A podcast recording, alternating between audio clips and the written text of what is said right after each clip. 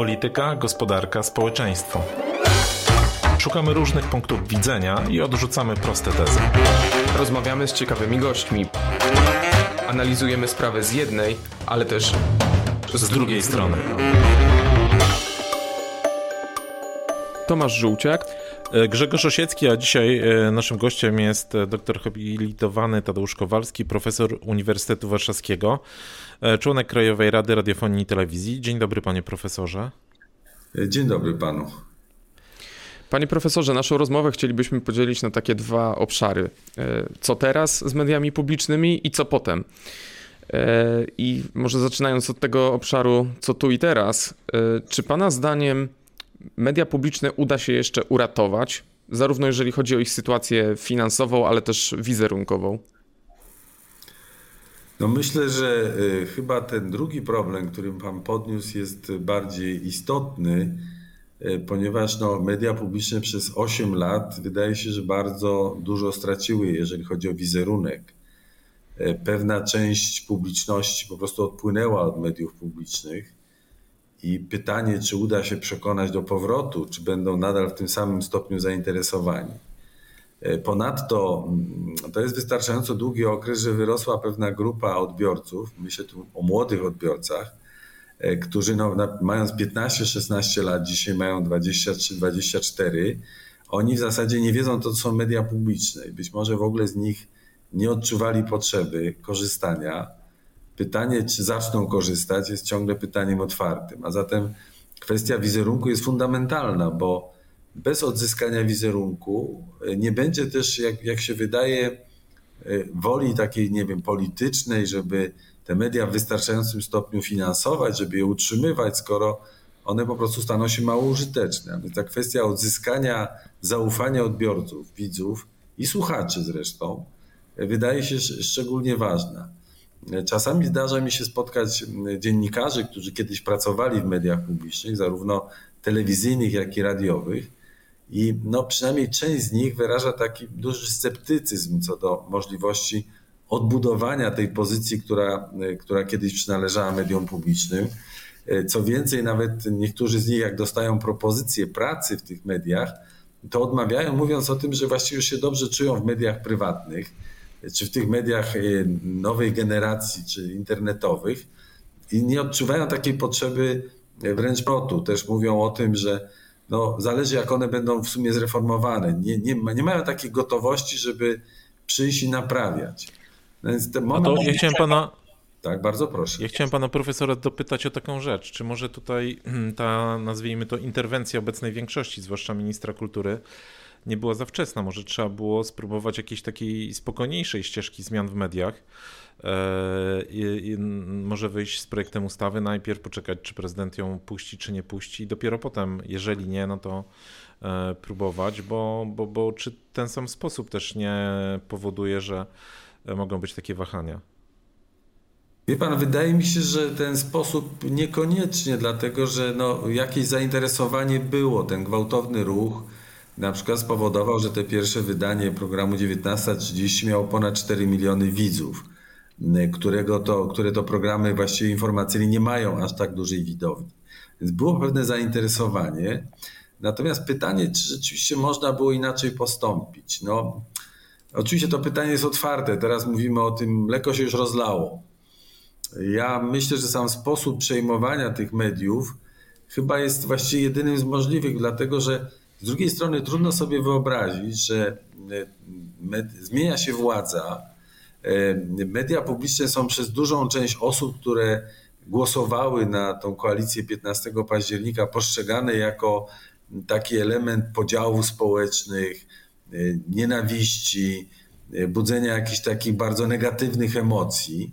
I niewątpliwie było oczekiwanie, że trzeba coś zrobić. Więc jak długo można tolerować, kiedy, zwłaszcza kiedy te media w ogóle nie zmieniły swojej narracji po, po, po 15 października?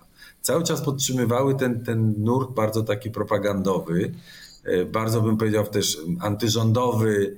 E, no w sumie, w sumie wydaje się, że jakieś działania było, było oczekiwane przez dużą część publiczności, czy potencjalnej publiczności, więc coś trzeba było zrobić no wybrano wariant, który wydaje się relatywnie najmniej wątpliwy z punktu widzenia prawnego, ponieważ zgodnie z obecnymi regulacjami, czyli ustawą radiofonii i telewizji, jest taki artykuł 26 punkt 4, e, który powiada, że jeżeli jakieś e, kwestie nie są rozstrzygnięte w ustawie o radiofonii i telewizji, to obowiązuje kodeks spółek handlowych. A w szczególności kodeks spółek handlowych nie wyłącza e, likwidacji spółek publicznych. W związku z tym, no skoro ustawodawca odesłał te, te sprawy do kodeksu spółek handlowych, to znaczy, że on może być zastosowany. Więc ta procedura wydaje się niewątpliwa. Ten pierwszy krok, który podjęto, wydaje się bardziej wątpliwy prawnie, no bo tutaj jednak no minister wkroczył właśnie w kompetencje, które niekoniecznie prawo mu przyznaje. Nawet chyba nie przyznaje mu tego prawa, o czym mówi orzeczenie Trybunału Konstytucyjnego. Natomiast no, jak, jakieś działania trzeba było podjąć. I teraz właściwie co my obserwujemy? No obserwujemy, że te media publiczne jakby zmieniły bardzo istotnie swoją narrację starają się, są właściwie bezstronne. E, zaproszeni goście do studia mają możliwość wypowiedzieć się, wypowiedzieć się. Nikim nie przerywa, nikt ich nie atakuje. Dziennikarz nie jest stroną jakiegoś sporu, nie prezentuje żadnej określonej narracji. E, nie ma pasków, które no bardzo irytowały znaczną część publiczności. Zmieniła się kolorystyka programu informacyjnego, nie jest już taki agresywny, jak był czerwony, a jest taki bardziej niebieski, e, te kolory bardziej neutralne. Jednym słowem, jest taki moment rzeczywiście wyciszenia. Pytanie, czy, czy to zostanie zaakceptowane, czy ludzie wrócą, no jest pytaniem otwartym. Myślę, że mamy trochę za krótki czas, za mała próba, żeby powiedzieć, jak będzie. A to panie profesorze, to teraz ja panu wejdę w słowo, bo chciałbym jeszcze zatrzymać się na tej metodzie E, którą wybrał minister Sienkiewicz i, i jak rozumiem, e, premier Tusk. E, rozumiem w kontekście tego, co pan mówi, że gdyby to skończyło się właściwie na tej pierwszej metodzie, czyli zadziałanie przez ministra, wskazywanie tych nowych władz, powoływanie się na kodeks spółek handlowych. Gdyby ten scenariusz był zrealizowany do końca, to on mógłby się na końcu ukazać nieskuteczny, prawda?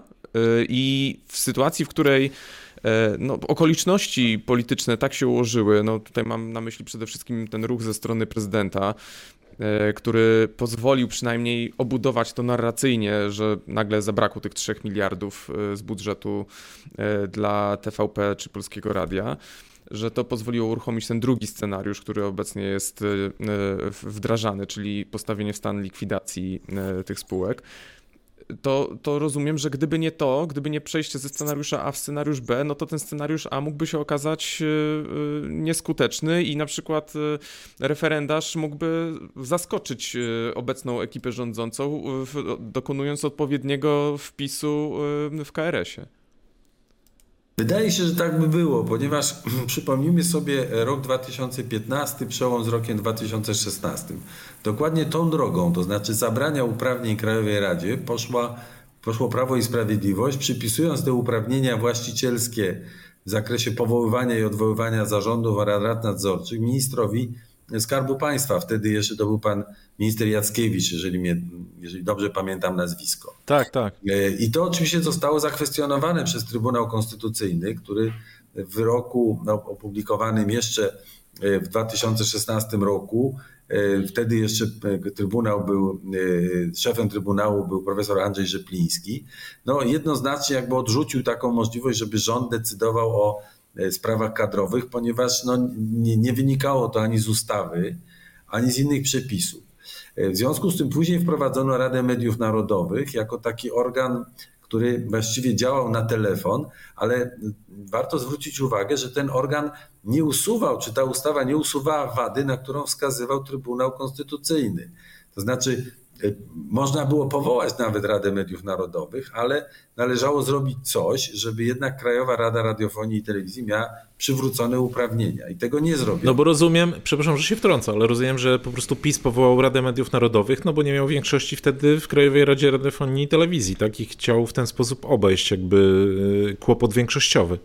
Yy i tak i nie, dlatego że kończyła się kadencja e, e, Krajowej Rady Radiofonii i Telewizji, a zatem mając Sejm, Senat i prezydenta, e, mógł właściwie w dowolnej chwili tą radę po prostu odwołać, dlatego że odrzucenie sprawozdania ówczesnej rady automatycznie przez trzy organy, a, a tak było, umożliwiało natychmiastowe powołanie nowej rady.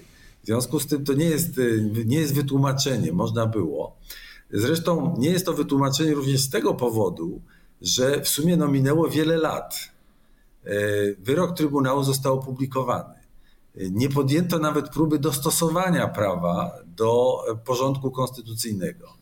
I w gruncie rzeczy teraz e, minister, czy każdy, kto by chciał dokonać jakiegoś rodzaju e, zmian w mediach publicznych, głównie ze względu na to, że one bo to jest istotne, one nie realizowały tego, co jest zapisane w ustawie, bo ustawa w artykule no tak. 21 wyraźnie mówi, że to mają być media bezstronne, pluralistyczne, e, właśnie takie służące jakby interesowi społecznemu, a one się stały coraz bardziej partyjne. No, Jacek Kurski był po prostu politykiem obozu władzy, bardzo agresywnym, narzucił pewną linię propagandową, która no potem była konsekwentnie realizowana. W krótkim czasie zwolniono kilkuset dziennikarzy, właśnie wyrzucono ich z pracy, e, skrócono kadencję władz.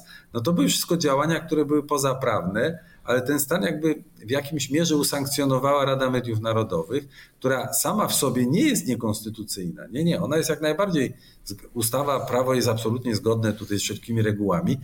Jeden tylko warunek, ona ta ustawa nie usunęła wady, na którą wskazywał Trybunał.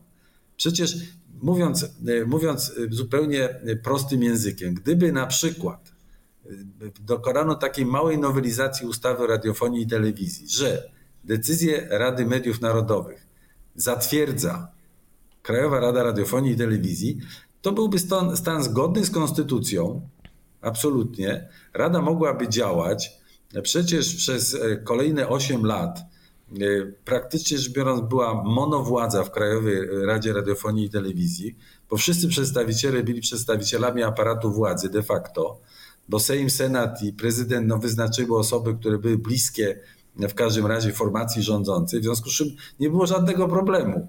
Przecież te decyzje mogłyby być zatwierdzane, że tak powiem, ad hoc. Ale to pana, to pana zdaniem, ja wiem, że to, to jest trochę takie pytanie zabarwione polityczne, e, a nie chcemy to tak głęboko wkraczać, ale po co w takim razie PiSowi była ta Rada Mediów Narodowych, skoro tak łatwo, mając wszystkie narzędzia w ręku, można było wysadzić w powietrze, mówiąc kolokwialnie, ówczesną Krajową Radę Radiofonii i Telewizji i w ten sposób kontrolować e, e, sytuację? No bo doprowadzenie do modelu, w którym, o którym pan mówi, że Rada Mediów Narodowych mm, podejmuje jakieś decyzje, ale one wymagają zatwierdzenia Krajowej Rady, no być może PiS się przestraszył, że to będzie nie, nieefektywny e, system, może w ten sposób kalkulował.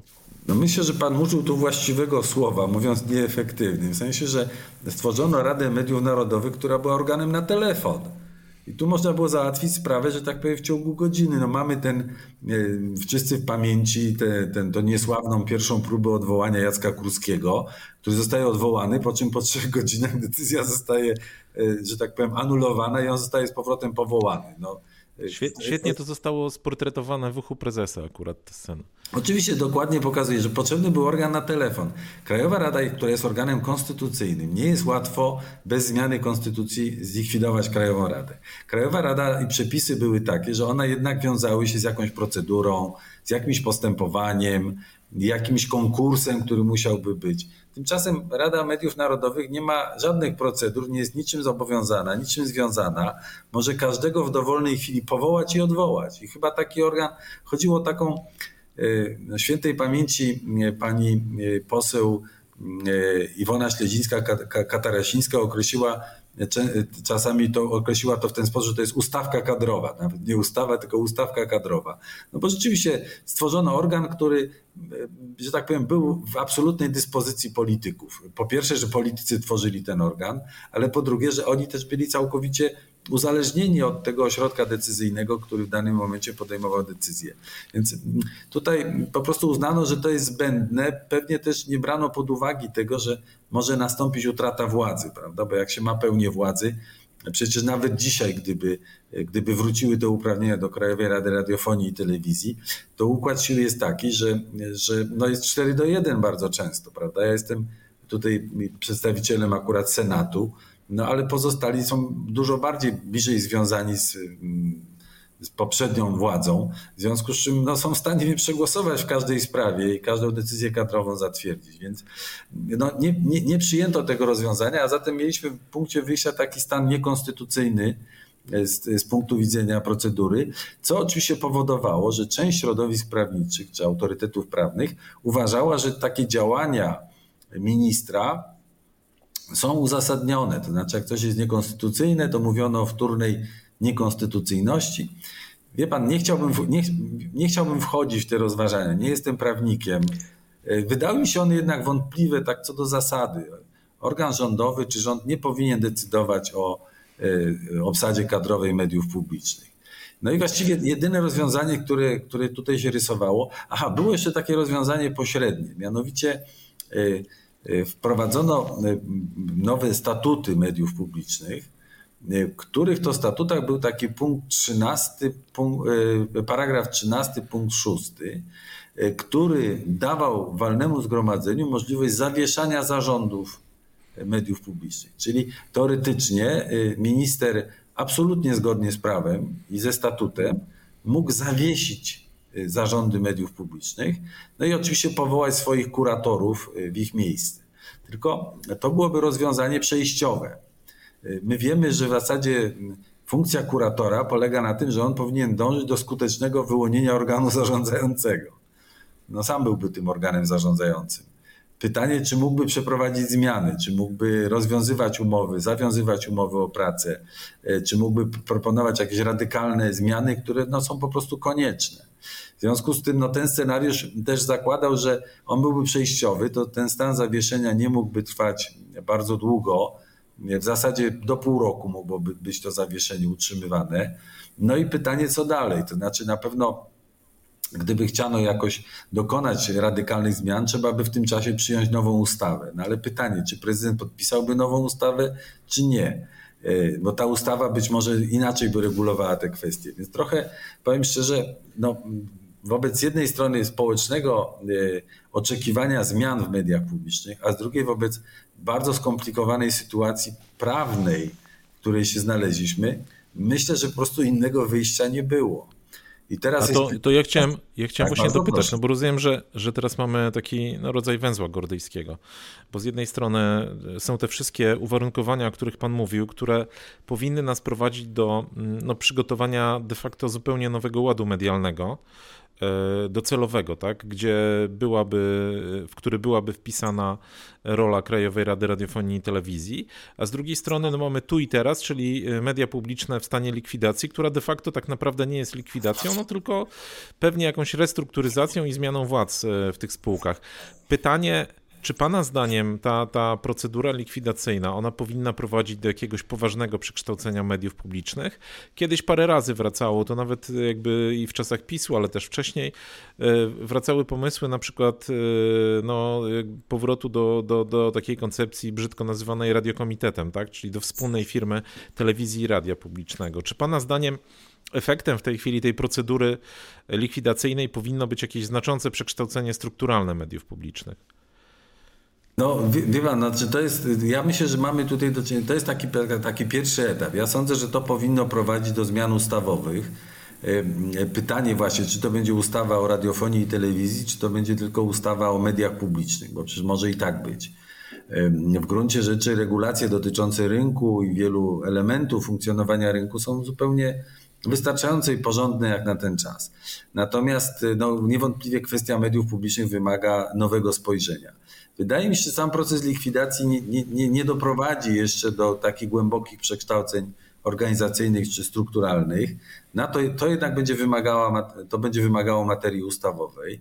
No ale powiem szczerze, no mamy tutaj do czynienia jednak z procesem e, no też prawno-politycznym, znaczy ustawa zostanie przygotowana. Pytanie, czy ona zostanie zaakceptowana, e, czy, czy zostanie podpisana i czy będzie mogła wyjść w życie.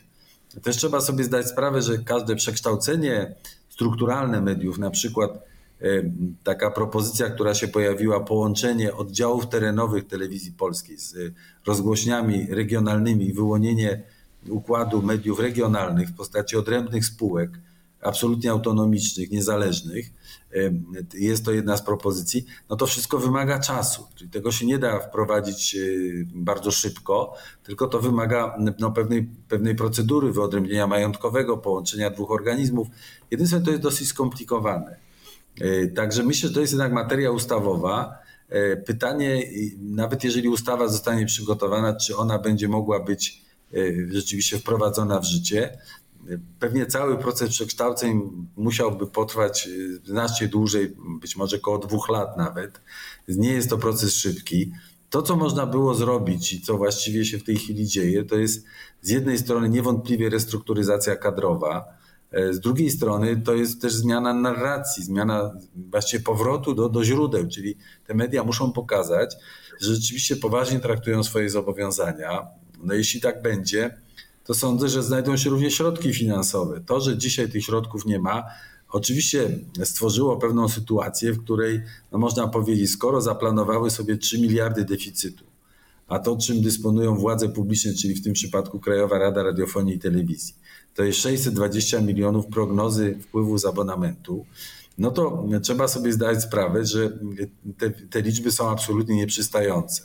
Nawet jeżeli uwzględnić około miliardowe nieco ponad miliard przychody z reklam, to zresztą głównie telewizja zarabia na reklamach, trochę radio duże, no to, to i tak tych środków by zdecydowanie nie wystarczyło, więc pewnie te środki się wcześniej czy później znajdą, być może w drodze autopoprawki.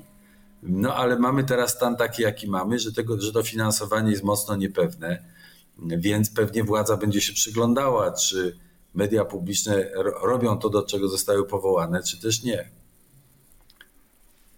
Ale panie profesorze, to skoro już zeszło na kwestie finansowe, ta magiczna liczba 3 miliardy, o które e, Donald Tusk e, spiera się z prezydentem Dudą, czy patrząc e, na to, jakie tam były wynagrodzenia, jakie stawki dla głównych gwiazd, no to cała afera wokół pana Adamczyka czy pana Pereiry, ich wynagrodzeń, to jakie są informacje na rynku y, medialnym czy dziennikarskim, że pojawiają się telefony do różnych redakcji, padają oferty bardzo podobno hojne, jeżeli chodzi o, y, y, o, o stawki.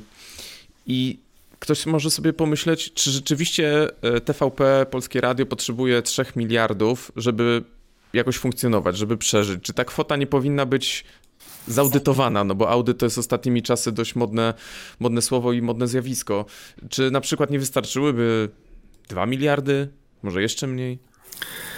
E, znaczy odpowiadając na, na, na, Pana pytanie nawiążę do słowa, którego Pan użył, czyli audyt. No niewątpliwie lepsze rozeznanie będziemy mieli w momencie, kiedy dokona się taka ocena rzeczywistych potrzeb finansowych. E, mało osób wie, że Telewizja Polska na przykład nadaje 39 programów. Pytanie, czy ona musi nadawać 39 programów i czy one wszystkie są rzeczywiście niezbędne i czy nie należałoby przynajmniej części z nich przenieść na przykład do internetu i tam prowadzić działalność programową z wszystkimi konsekwencjami tego stanu rzeczy. Dlatego, że to jest, to jest wydaje się niezwykle szeroki zakres, tylko nie wiadomo, czy potrzebny. Rzeczywiście media muszą być aż tak bardzo, bardzo rozbudowane. To jest oczywiście pewna wątpliwość. Druga dotyczy tego, że właściwie media z chwilą, kiedy zostały przejęte, zaczęły być, jak to się mówi, hojnie wynagradzane przez polityków, którzy uznali, że jak media realizują ich e, oczekiwania, e, no to trzeba tam rzeczywiście e, jakieś znaczące środki przeznaczyć.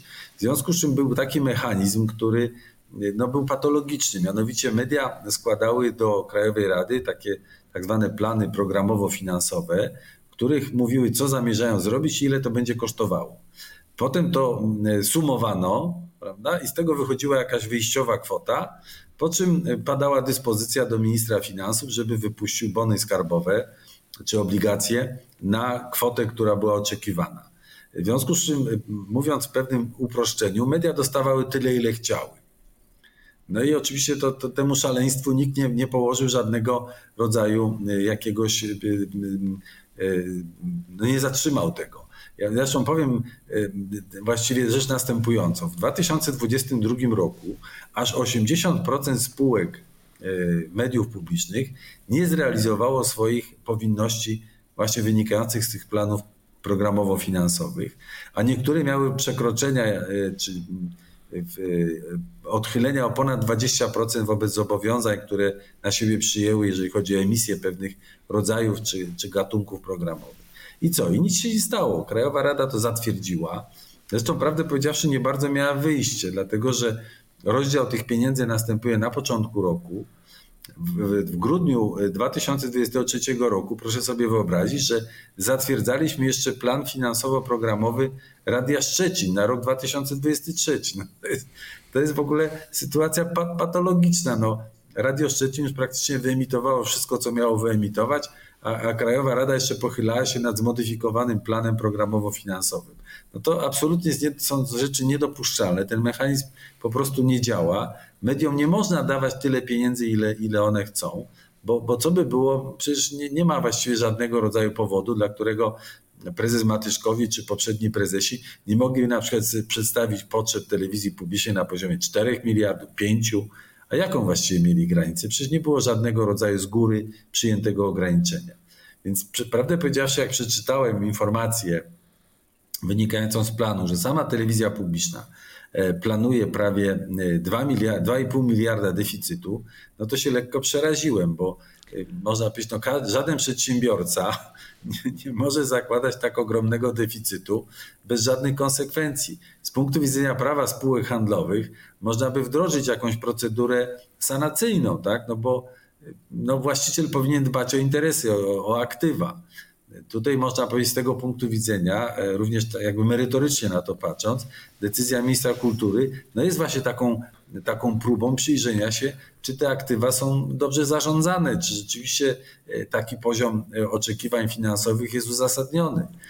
To pan powiedział o procedurze sanacyjnej, to, to ja chciałem zapytać trochę o punkt docelowy, to znaczy, no, pana zdaniem, Jaki powinien być taki docelowy kształt mediów publicznych? Znaczy, czym powinny się zajmować? Czy powinny być finansowane z abonamentu, czy z budżetu, a może w ogóle nie powinny być finansowane? Widzimy zapowiedzi rządzących jeszcze w kampanii wyborczej, chyba była mowa o zakazie reklam dla mediów publicznych. Czy to jest dobry pomysł? To znaczy, jaki powinniśmy mieć model, jeżeli myślimy o tym, czym media publiczne powinny być w Polsce w latach 20. XXI wieku? Czy ja myślę, że media publiczne są potrzebne. To znaczy we wszystkich krajach europejskich istnieją media publiczne.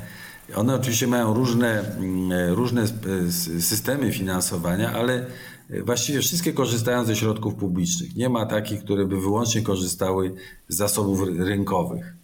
Więc to jest jakby punkt wyjścia. Tak? Bo tutaj Polska jest dużym krajem i właściwie nie ma powodu, dla którego nie mielibyśmy mieć mediów publicznych. Trzeba też traktować, że media publiczne to jest element kultury, to jest element twórczości, to jest, to jest element gospodarki.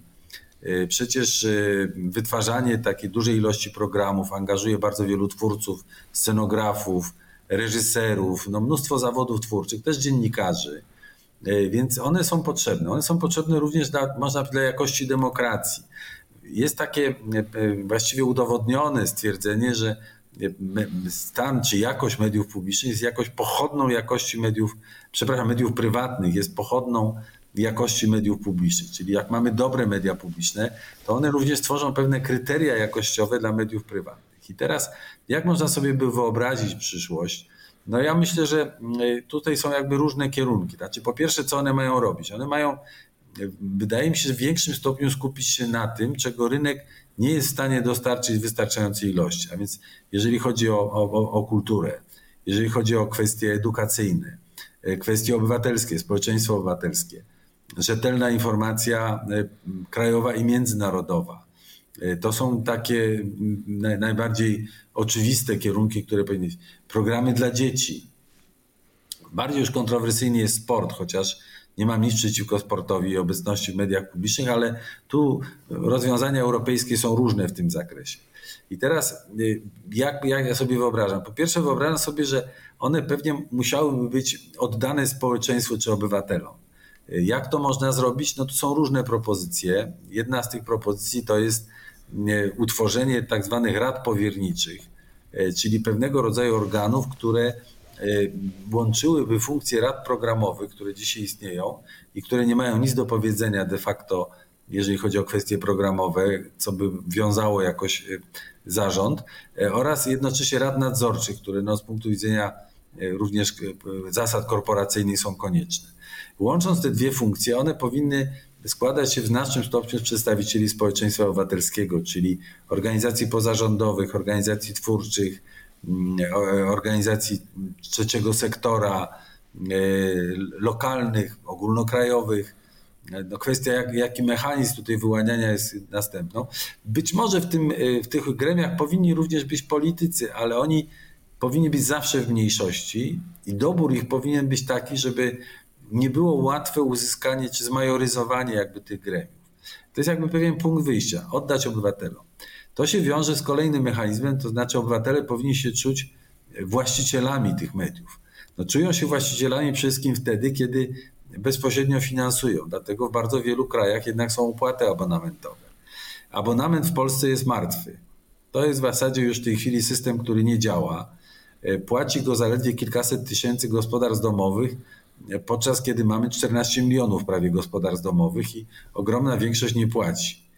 Młodzi ludzie nawet im do głowy nie przychodzi, żeby rejestrować jakiś odbiornik radiowy. No bo oni nie wiedzą też pewnie nawet. Nie wiedzą nawet nie wiedzą. potrzebie, tak, a nawet często nie mają telewizorów w domu. Czasami pytam moich studentów, kto ma telewizor, no więc powiem, że z roku na rok coraz mniej rękę podnosi, że, że mają telewizor w domu czy w swoich gospodarstwach domowych. W związku z czym to jest system martwy. Y, pojawiła się taka propozycja, która zresztą była wypracowana w Krajowej Radzie Radiofonii i Telewizji jeszcze w 2015 roku, y, wprowadzenia takiej powszechnej składki audiowizualnej. Ona byłaby płacona przez wszystkich tych, którzy płacą PIT, CIT lub KRUS. Y, po prostu byłaby elementem jakby do, dołączonym do składki. Wtedy wyliczono wysokość takiego obciążenia miesięcznie na 8 zł 30 groszy tak gromadzona składka dawałaby nieco ponad 2 miliardy złotych, ale jednocześnie takie poczucie. To byłaby składka, która byłaby płacona niezależnie od urządzenia. Znaczy można nie mieć telewizora, można nie mieć odbiornika radiowego, ale jeżeli ma się telefon, w ogóle nie, to nie ma w ogóle związku z urządzeniem. To się wiąże z dostępem do, do różnego rodzaju e, zasobów audiowizualnych, twórczości audiowizualnej, która przecież nie powstaje za darmo żeby zrobić serial, żeby zrobić film, żeby wyprodukować spektakl teatralny, czy przeprowadzić transmisję jakiegoś ważnego wydarzenia, czy kulturalnego, czy społecznego, czy jakiegokolwiek innego, to wszystko kosztuje. To jest sprzęt, to są ludzie, to są twórcy. No naprawdę nie jest to za darmo. Jednocześnie ta opłata byłaby w sumie bardzo niska, bo zwróćmy uwagę, że dzisiaj pewnie paczka papierosów kosztuje więcej niż wynosiłaby ta opłata. Być może, biorąc pod uwagę te procesy inflacyjne, może byłoby to 10 zł miesięcznie. W każdym razie to nie byłaby jakaś wygórowana opłata. No i ona miałaby taki charakter powszechny. Też koszty zbierania tego typu składki byłyby znikome ze względu na to, że w gruncie rzeczy aparat skarbowy, y, administracja skarbowa by spokojnie sobie z tym poradziła. No ludzie wykazywaliby to w sprawozdaniach y, finansowych, które składają w stosownych terminach, a więc no, tak jak propozycja padła. Oczywiście zdaję sobie sprawę, że ona jest drażliwa politycznie, tak, że, że no, ludzie powiedzą, o nowy podatek tu wprowadzają, znowu nam mówili, że nie będzie, że będzie mniej podatków. Zawsze jest to problem dla polityków wprowadzić takie rozwiązanie. Nie wiem, czy od razu ono dałoby się wprowadzić. Być może powinien jest pewien okres przejściowy, w czasie którego media powinny odzyskać zaufanie publiczności żeby ludzie poczuli, że one są im do czegoś potrzebne, bo jak nie będą mieli tego poczucia, to oczywiście nie będzie też chęci płacenia tych składek, tylko że odpowiednio skonstruowana składka byłaby dosyć trudna do uniknięcia. No podatki, jak Państwo wiecie, z natury rzeczy są przymusowe, one nie są dobrowolne. Ale myślę, my, myślę Panie Profesorze też, że e, skłonność e, do zaakceptowania takiej powszechnej e, składki, nie, nawet niezależnie od tego, czy ktoś posiada telewizor, czy nie, byłaby większa, gdyby rzeczywiście było to, o czym pan wcześniej mówił, poczucie, że te media są rzeczywiście publiczne, że jesteśmy ich współwłaścicielami, no tylko przez ostatnie lata tego poczucia nie było. To znaczy, to poczucie było tylko po jednej stro stronie sceny politycznej. I teraz zastanawiam się, jak w tym kontekście zapewnić, ale też skutecznie rozliczać kwestię pluralizmu, bo przez lata PiS no, bardzo często mierzył się z tymi zarzutami, że TVP, TVP Info to są nieobiektywne stacje utrzymywane przez nas wszystkich, no ale odwracał pojęcia, to znaczy mówił, że właśnie dzięki temu, że mamy nieobiektywne TVP, e, równoważy ono nieobiektywny TVN i że dzięki temu jest pluralizm na rynku mediów i możemy dokonać wyboru pilotem. Natomiast teraz dyskusja dotyczy tego, jak zapewnić pluralizm w samej TVP, na antenie TVP i TVP Info. No, y, te opinie są jak na razie zróżnicowane. Ja rozumiem, że to jest jeszcze w fazie takiego rozkręcania się. Y, nowa ekipa y, nadająca z Woronicza ma, czy jest obdarzona takim kredytem zaufania, ale w końcu ten kredyt też się wyczerpi i zacznie się twarde rozliczanie. I zastanawiam się, w jaki sposób zapewnić i rozliczać pluralizm w mediach publicznych? W momencie, kiedy. Mm, jaki protokół uruchamiać w momencie, kiedy zostanie to jasno stwierdzone, nawet na, na danych, że ten pluralizm nie był zapewniony? No bo teraz te dane też były i na tych danych się opieraliśmy, właśnie formułując często zarzuty w stronę TVP, no ale dopóki nie doszło do zmiany władzy i do próby przyjęcia kontroli przez nową ekipę rządzącą, no to nic się z tym nie działo i nie specjalnie specjalnie się tym ktokolwiek przejmował. No więc mm, dotknął Pan rzeczy bardzo istotnej, wydaje się nawet dosyć podstawowej. Mianowicie wydaje mi się, że mamy do czynienia z zupełnie błędnym rozumieniem pewnej idei pluralizmu. Otóż w przypadku mediów publicznych powinniśmy mówić o tak zwanym pluralizmie wewnętrznym, to znaczy ta instytucja powinna być taką instytucją ponad podziałami, instytucją, która jest pewną platformą, gdzie Y, rozmaite siły polityczne, społeczne, kulturalne, środowiska mogą prezentować swój punkt widzenia. Y, ta y, polityka jest tak prowadzona, żeby stwarzać jakby takie równe szanse zaistnienia, żeby media publiczne rzeczywiście były jakimś lustrem tak jak, takim, jakim jest społeczeństwo.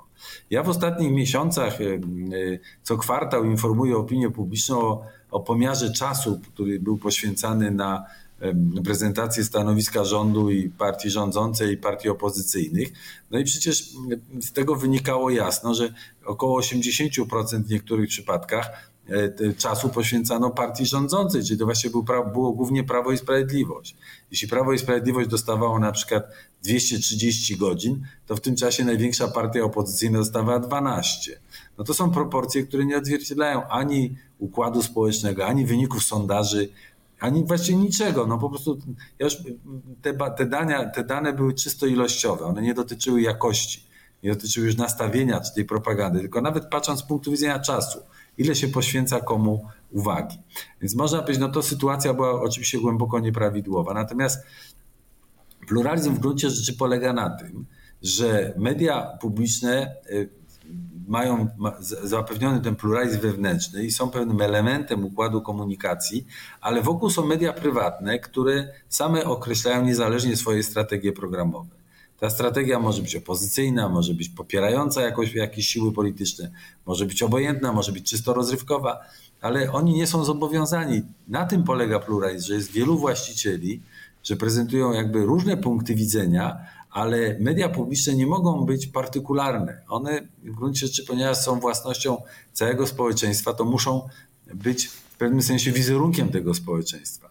I tutaj e, zupełnie fałszywie, ja nie wiem, czy, e, czy e, polityka programowa TVN-u byłaby dokładnie taka, jaką obserwowaliśmy w ostatnich latach, gdyby media publiczne rzeczywiście wypełniały swoją rolę. Być może one by miały nieco inne nastawienie czy inne podejście, wokół innych wartości się koncentrowały. Tutaj jest, jest to właściwie, mamy do czynienia z taką, było czy mieliśmy do czynienia z taką próbą pluralizmu regulowanego, czyli takiego administrowanego, gdzie władza określa, zresztą zwróćmy uwagę, władza próbowała e, ten e, w gruncie rzeczy pluralistyczny rynek bardzo ograniczać. E, przejęcie dużej części tytułów prasowych przez, przez Orlen Próba, e, ten Lex TVN, który nie wszedł w życie i który był właściwie próbą wyeliminowania poważnego gracza z rynku. E, bardzo duża zwłoka w udzieleniu koncesji TVN-owi. Teraz właśnie 11 miesięcy trwał proces rekoncesyjny, gdzie w zasadzie powinien trwać znacznie, znacznie krócej. To wszystko pokazuje, że gdyby 15 października werdykt był inny, być może byśmy się obudzili w zupełnie innym systemie, gdzie już nie ma żadnych mediów tak zwanych opozycyjnych, a pluralizm jest y, y, limitowany do jakiegoś bardzo wąskiego kręgu dwóch, trzech tytułów prasowych, jakiegoś portalu internetowego, etc. Natomiast w tak zwanych dużych mediach żadnego pluralizmu by nie było. Więc można powiedzieć, że w pewnym stopniu wybory zdecydowały o tym, że społeczeństwo odrzuciło takie zagrożenie. Tutaj pewnym wzorem czy odniesieniem jest sytuacja na Węgrzech, gdzie de facto pluralizm medialny nie jest zapewniony. E, gdzie właściwie e, partia rządząca, e, siły rządzące i ludzie powiązani z, z kapitałem rządowym czy środkami publicznymi, no mają właściwie zdecydowaną przewagę i nie dopuszczają żadnej opozycji. Ja też chciałem powiedzieć, że kiedyś niedawno byłem na takiej konferencji właśnie, gdzie wypowiadał się pewien profesor właśnie z Węgier i no z przykrością obserwowałem, jak jak miał on ogromną trudność y, szczerej wypowiedzi się, y, szczerej wypowiedzi na temat stanu jakby rynku i pluralizmu y, mediów na Węgrzech. Jakby najwyraźniej poddawał sam siebie jakiejś bardzo widocznej autocenzurze. No, towarzystwo było międzynarodowe. No, powiem szczerze, w środowisku akademickim to jest od razu dostrzegalne. No więc można powiedzieć, nawet na tym poziomie już tam jakby następuje to takie wewnętrzne samoograniczanie. Więc no, szczęśliwie uniknęliśmy tej sytuacji w Polsce i myślę, że, że, że, że dobrze się stało. I to jest, to jest, myślę, że to jest puenta naszego programu, panie profesorze, bo no, znaczy budowa pluralizmu w mediach, e, a raczej w mediach publicznych, tak? To znaczy takiego, jaki można sobie wyobrazić, jaki powinien być. Niezdominowanego przez jedną partię, a no, mm, reprezentowania kompletnie różnych e, barw politycznych, ale jakby poglądów, które są w całym społeczeństwie. I to jest chyba najważniejsze zadanie w tej chwili dla mediów. Niewątpliwie tak. Bądźmy tacy, żebyśmy dostrzegali właściwie y, wielość różnych możliwości, bo społeczeństwo w sposób naturalny jest zróżnicowane. I niech te media będą rzeczywiście takim zwierciadłem społeczeństwa. Niech pokażą, tacy jesteśmy. Przyjrzyjmy się sami sobie i te media publiczne mogą być takim zwierciadłem, no, czego im należy życzyć.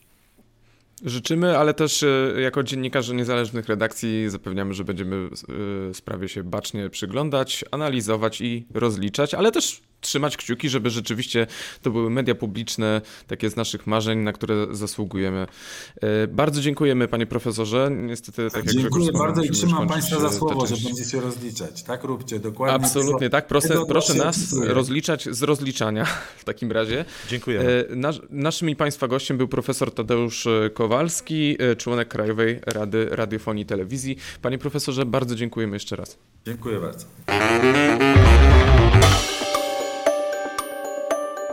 Witamy w części e, drugiej, którą e, zacznę takim niestandardowym pytaniem do mojego kolegi. Grzegorz, zdążyłeś już odpocząć po kampanii parlamentarnej, chyba rekordowo długiej i obaj się zgodzimy, że trudnej, brutalnej, no i której efekty widzimy do tej pory i to wszystko jeszcze gdzieś się buzuje w różnych miejscach. Nie no, chyba też obaj się zgodzimy, że nie za bardzo było kiedy odpocząć, bo tempo wydarzeń jest zawrotne, bo mieliśmy od 15 października rząd z poprzedniej kadencji, rząd Morawieckiego z tej kadencji, rząd Donalda Tuska, który podkręcił jeszcze tempo, między innymi w kontekście zmian w mediach, o których rozmawialiśmy z naszym e, pierwszym gość, z naszym gościem. E, no i nie ma co ukrywać, że czekamy teraz na, na, na wysyp wielu innych e, ciekawych wydarzeń dotyczących i kwestii KRS-u, i budżet właśnie mamy uchwalany, i tak dalej, i tak dalej. Czyli można powiedzieć, że przed nami bardzo duży ciąg wydarzeń e, dotyczących tego, jak nowa władza, władza się rozsiada i zaczyna rządzić, bo na przykład byliśmy na konferencji w Ministerstwie Rozwoju, gdzie pokazano projekt kredytu mieszkaniowego ten w wersji nazwijmy to kompromisowej, tak? Bo elastycznej. Elastycznej, w tym sensie, że w kampanii PSL chciał kredyt 1,5%, Platforma 0% i on faktycznie taki jest tam, w zależności od tego, jaka rodzina ma z niego korzystać. No ale to jest jeden z pierwszych takich merytorycznych pomysłów, z którymi w tej chwili ta władza wyszła. Ich będzie coraz więcej. E, z każdym dniem, a z drugiej strony widzimy, że będzie rozliczanie PiSu, będą komisje śledcze i na to wszystko nałoży nam się no co nam się nałoży? Dwie kampanie wyborcze nam się nałożą. No właśnie, stąd moje to otwierające pytanie, bo e, wychodzimy z tego tumultu kampanijnego i wyborczego. Mamy taki tumult dotyczący układania się nowej władzy, rozliczenia PiSu. No a właśnie za chwilę no, znowu wchodzimy w kampanię, a właściwie w dwie kampanie, które będą się miejscami e, przenikać, no bo w kwietniu czeka nas, e, czekają nas wybory samorządowe, w czerwcu europejskie, no i porozmawiajmy o tych, które bliżej. E, Donald Tusk e, no, w momencie, w którym rozmawiamy, e, no chyba przesądził tę sprawę, możemy to tak powiedzieć. Czekamy oczywiście na taką oficjalną decyzję, bo wybory samorządowe zarządza premier. E, i bodajże musi to zrobić do końca stycznia. Natomiast e, na konferencji prasowej e, w mijającym tygodniu Donald Tusk chyba nie pozostawił wątpliwości, że najbardziej prawdopodobnym terminem, przynajmniej tej pierwszej tury wyborów samorządowych, to jest 7 kwietnia. Premier miał tutaj do wyboru tak naprawdę trzy daty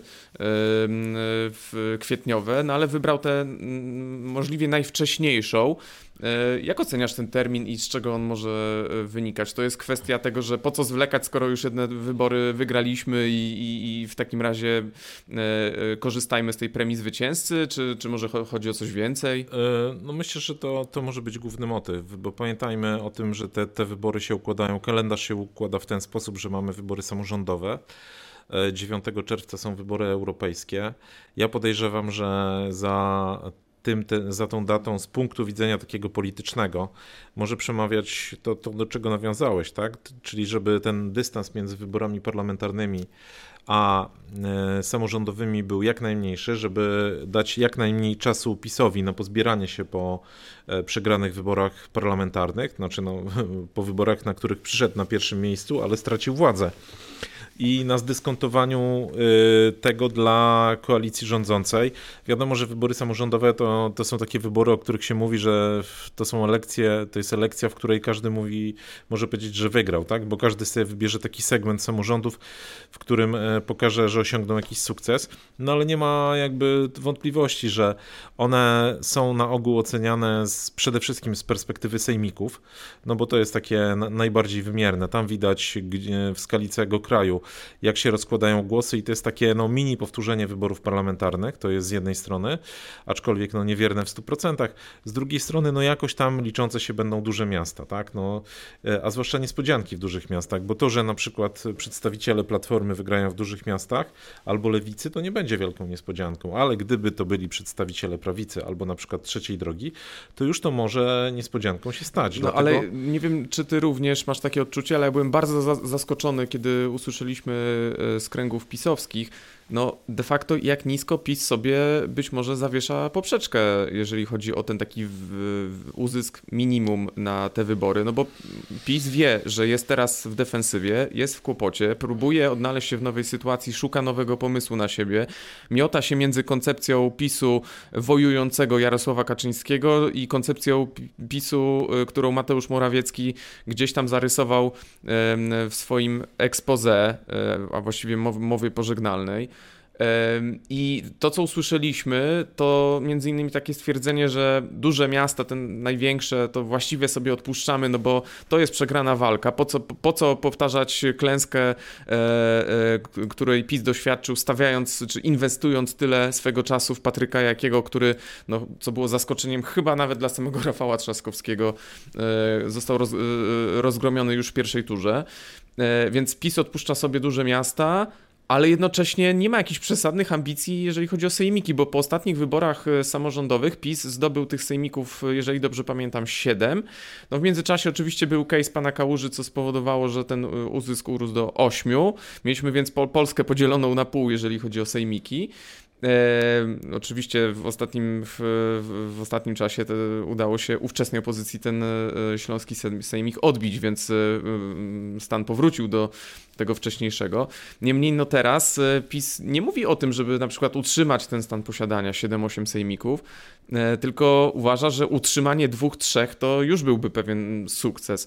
E, czy to, czy to jest twoim zdaniem dobry no taki, jak to się mówi, mindset yy, yy, przed wejściem w kampanię wyborczą, bo ch chyba to jest dość nietypowe dla tej partii, która do tej pory brała wszystko.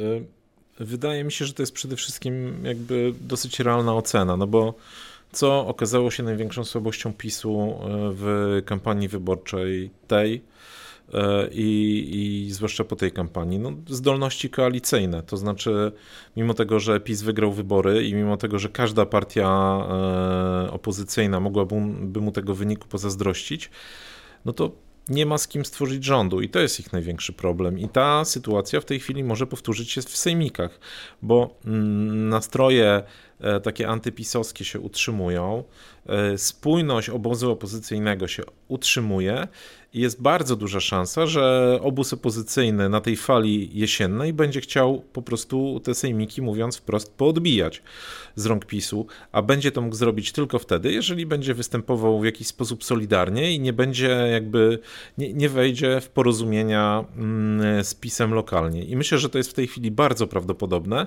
no bo jaki interes miałaby na przykład trzecia droga w wejściu w lokalną koalicję z PiSem, skoro tak naprawdę jest w rządzie, e, jest związana więzami koalicyjnymi czy z Lewicą, czy z Platformą Obywatelską, czy, czy z Koalicją Obywatelską i na tym chce budować swoją przyszłość i na tym może znacznie więcej zyskać niż wchodząc e, w koalicje sejmikowe z e, Prawem i Sprawiedliwością. A zobaczmy, że no, nawet jak była tamta rzeczywistość, e, czy jeszcze obecna rzeczywistość sejmikowa, no to poniekąd te samorządy, gdzie nie było większości pisowskiej, czyli tej większości, która była powiązana z ówczesnym oboz, obozem władzy, no miały pewnie dużo słabsze warunki startu. Teraz ta sytuacja się odwróciła.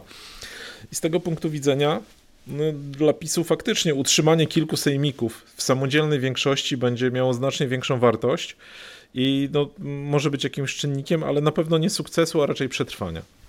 Ale e, żeby nie było za różowo, no obecna większość rządząca no też będzie miała coś do udowodnienia w tej kampanii. No przede wszystkim to, że e, to dogadanie się na wybory parlamentarne e, tylu ugrupowań, które zblokowano w trzech takich, no, nomen omen blokach, no, trzeba pokazać, że to jest, stoi za tym coś więcej niż taka zwykła taktyka przyjęta na te konkretne wybory, tylko że jest to bardziej trwały sojusz, że to nie jest ta koalicja chaosu, o której mówi Prawo i Sprawiedliwość.